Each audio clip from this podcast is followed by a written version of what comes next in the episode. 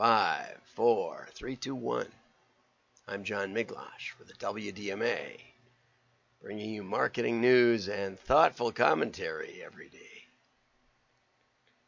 Okay, let's get over here. Tom Fishburne this morning, right? Just, just this morning. Okay, procurement and partnership. And I didn't understand what this meant exactly because I was thinking about procurement as like ordering office supplies. But then I realized that he was talking about the relationship between uh, being an ad agency, working for a big company, and getting paid. And I've worked with some multi billion dollar companies, and it has been challenging sometimes.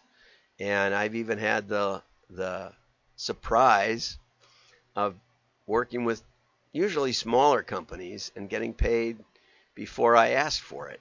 Um, most notably, uh, In-Fisherman, I reconnected with Chris at In-Fisherman, who was at In-Fisherman years and years ago.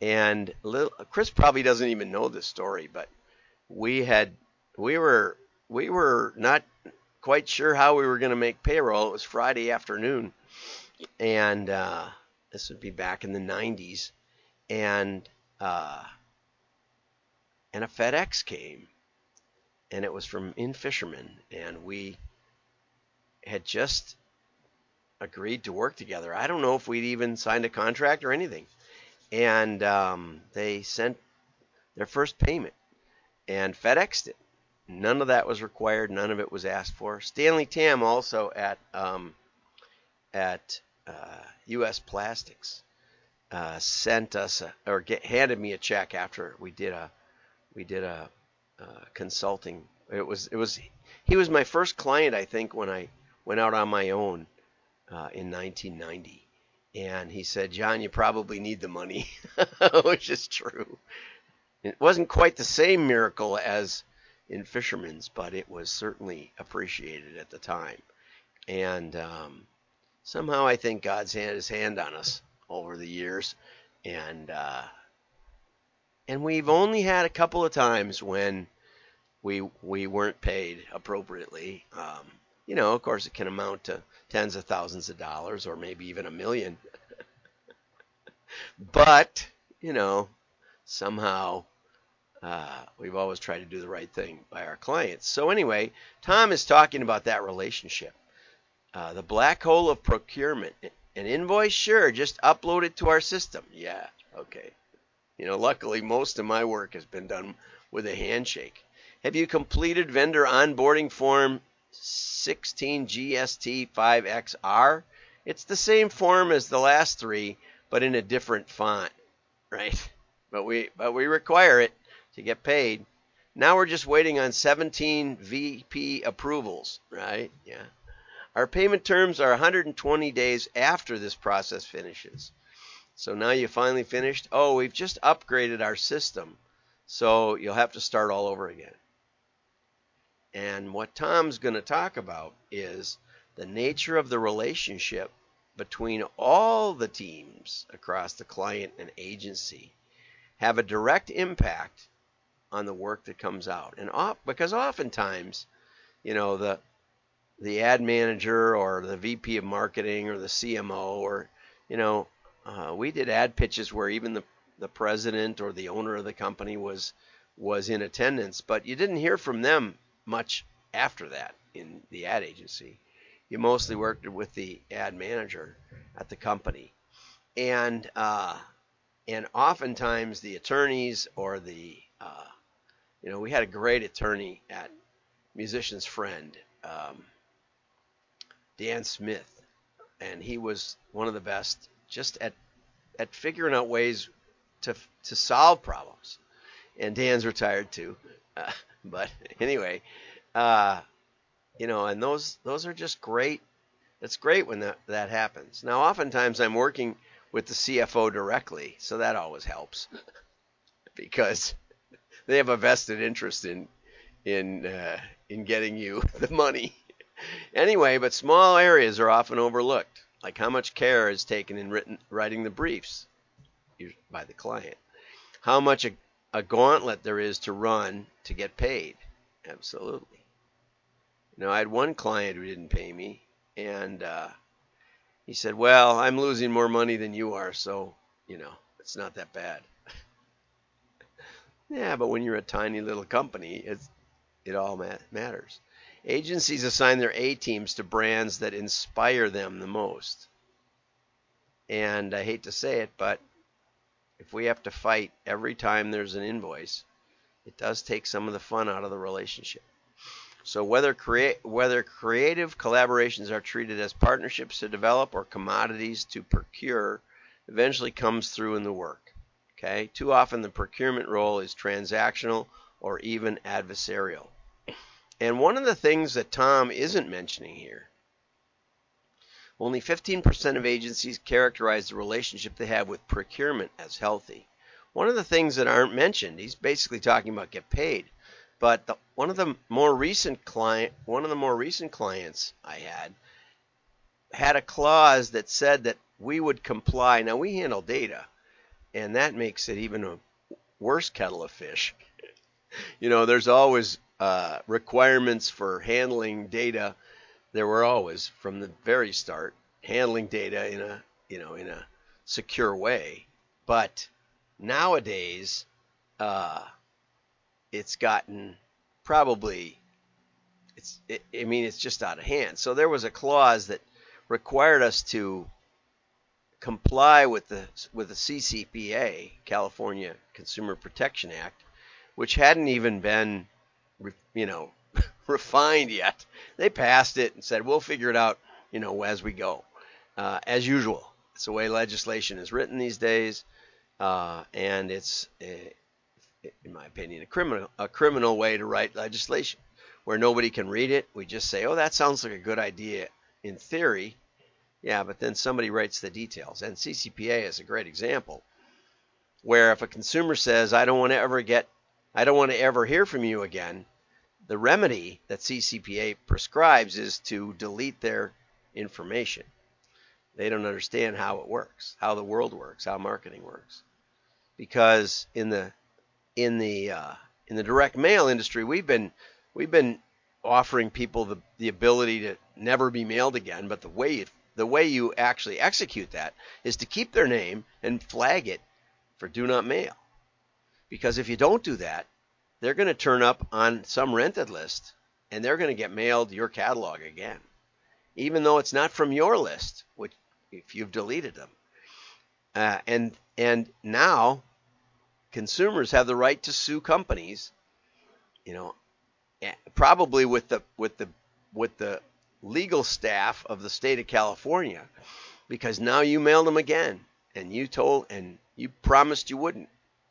Never mind that it's a different key code, which proves it's a different list, which has nothing to do with you. Well, you should have known better. You should have done something more. Well, the more that you should have done is kept their name on file. But that's prohibited by the CCPA.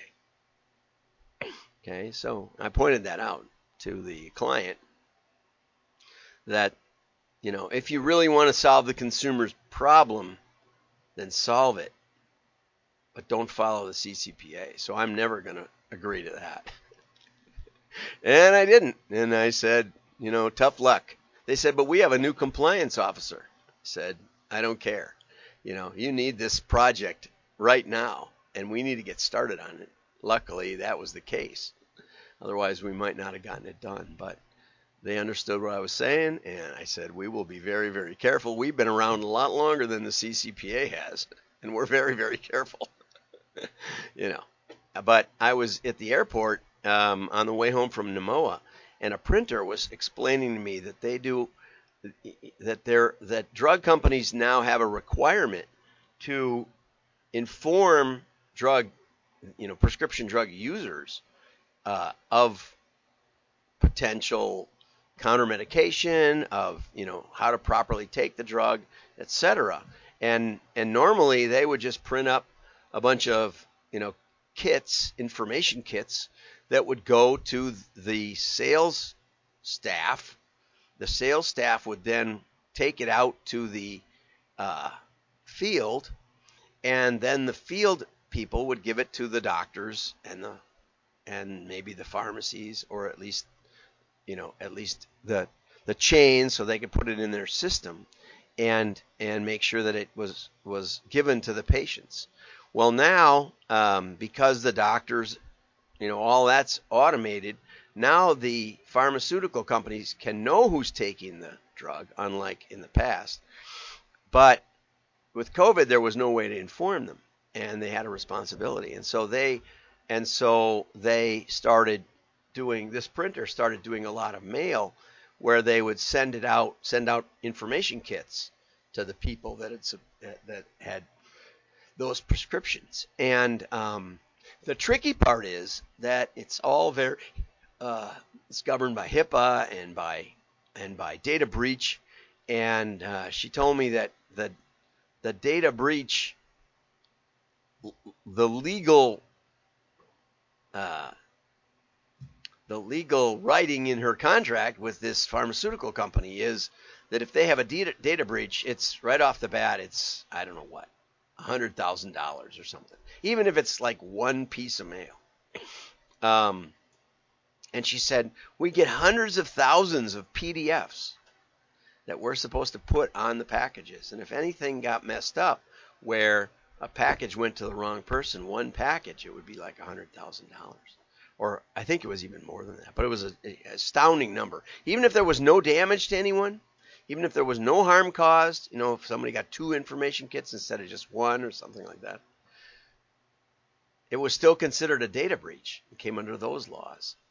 So it's gotten really nutty. And she said, it really, we, we really can't operate as businesses in this kind of, you know, where the laws were intended to apply to the merchant or the manufacturer who's making millions or trillions of dollars, billions at least, of dollars on these prescriptions. The the the the legislation was aimed at them. And yet in the contract to do this print job, the printer is asked to assume the liability, even if they aren't creating the information that's going on the packaging. It's coming direct from the manufacturer. And yet they're being they're being asked to bear the liability, even though they're not even selling the product. Right?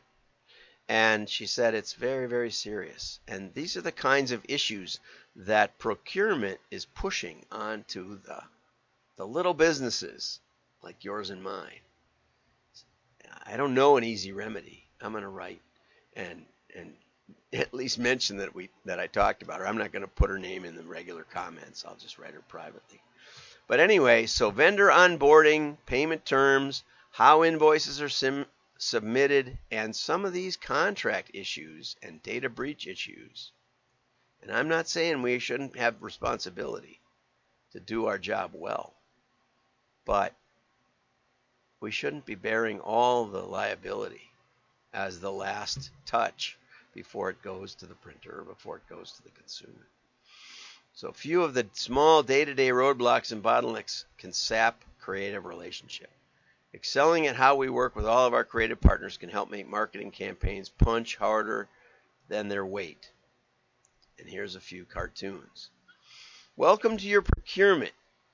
Welcome to procurement. We're cutting your fees. We've done a review to, to source an alternative and found a soybean supplier that can deliver for 25% less. But we provide creative services, not soybeans.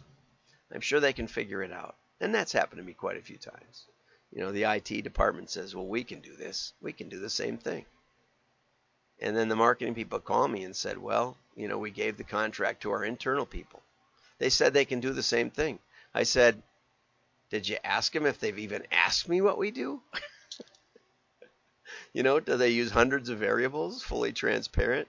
Have they ever done this thing, done any of this before? You know, we had one IT guy take off a week and, and put all the data into a, a brand new Oracle database. Say, see, I did everything the same didn't create any new variables, didn't have any procedure for bulletproof pulling names, but he thought he'd done it just the same. I think he quit after that. Okay, the agency brand camp, the agency bid. Now that we've selected your agency as uniquely talented to take our business to the next level, I'll hand you off to our purchasing department to negotiate your rate. Purchasing soybeans, sugar, cocoa, grain, dairy, nuts, agencies, and other commodities. And that's part of your sales process. Make sure they don't see you as a commodity. And here was a really good one. Here's to a collaborative partnership together. By the way, our payment terms are net 120 days of demoralizing bureaucracy. And oh, you can can you pick up this tab? Yeah, and I had a client that we helped double in size in 3 years. They were 20 years 20 year old company and it was you know, they were 50 million at the start of it. So it wasn't trivial you know, to make that doubling in three years. And we didn't have, you know, everything to do with it, but I think we play, played a super pivotal role.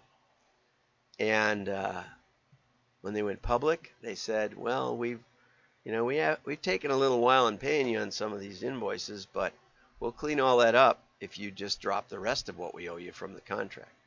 And if you don't, we're changing the corporation because we're going public, so you're out of luck." You know, some of my best work, we got treated like that. So Tom's right. Absolutely. It's a serious issue. So anyway, have a great day. Like and share. Your friends will know you're smart. Bye bye.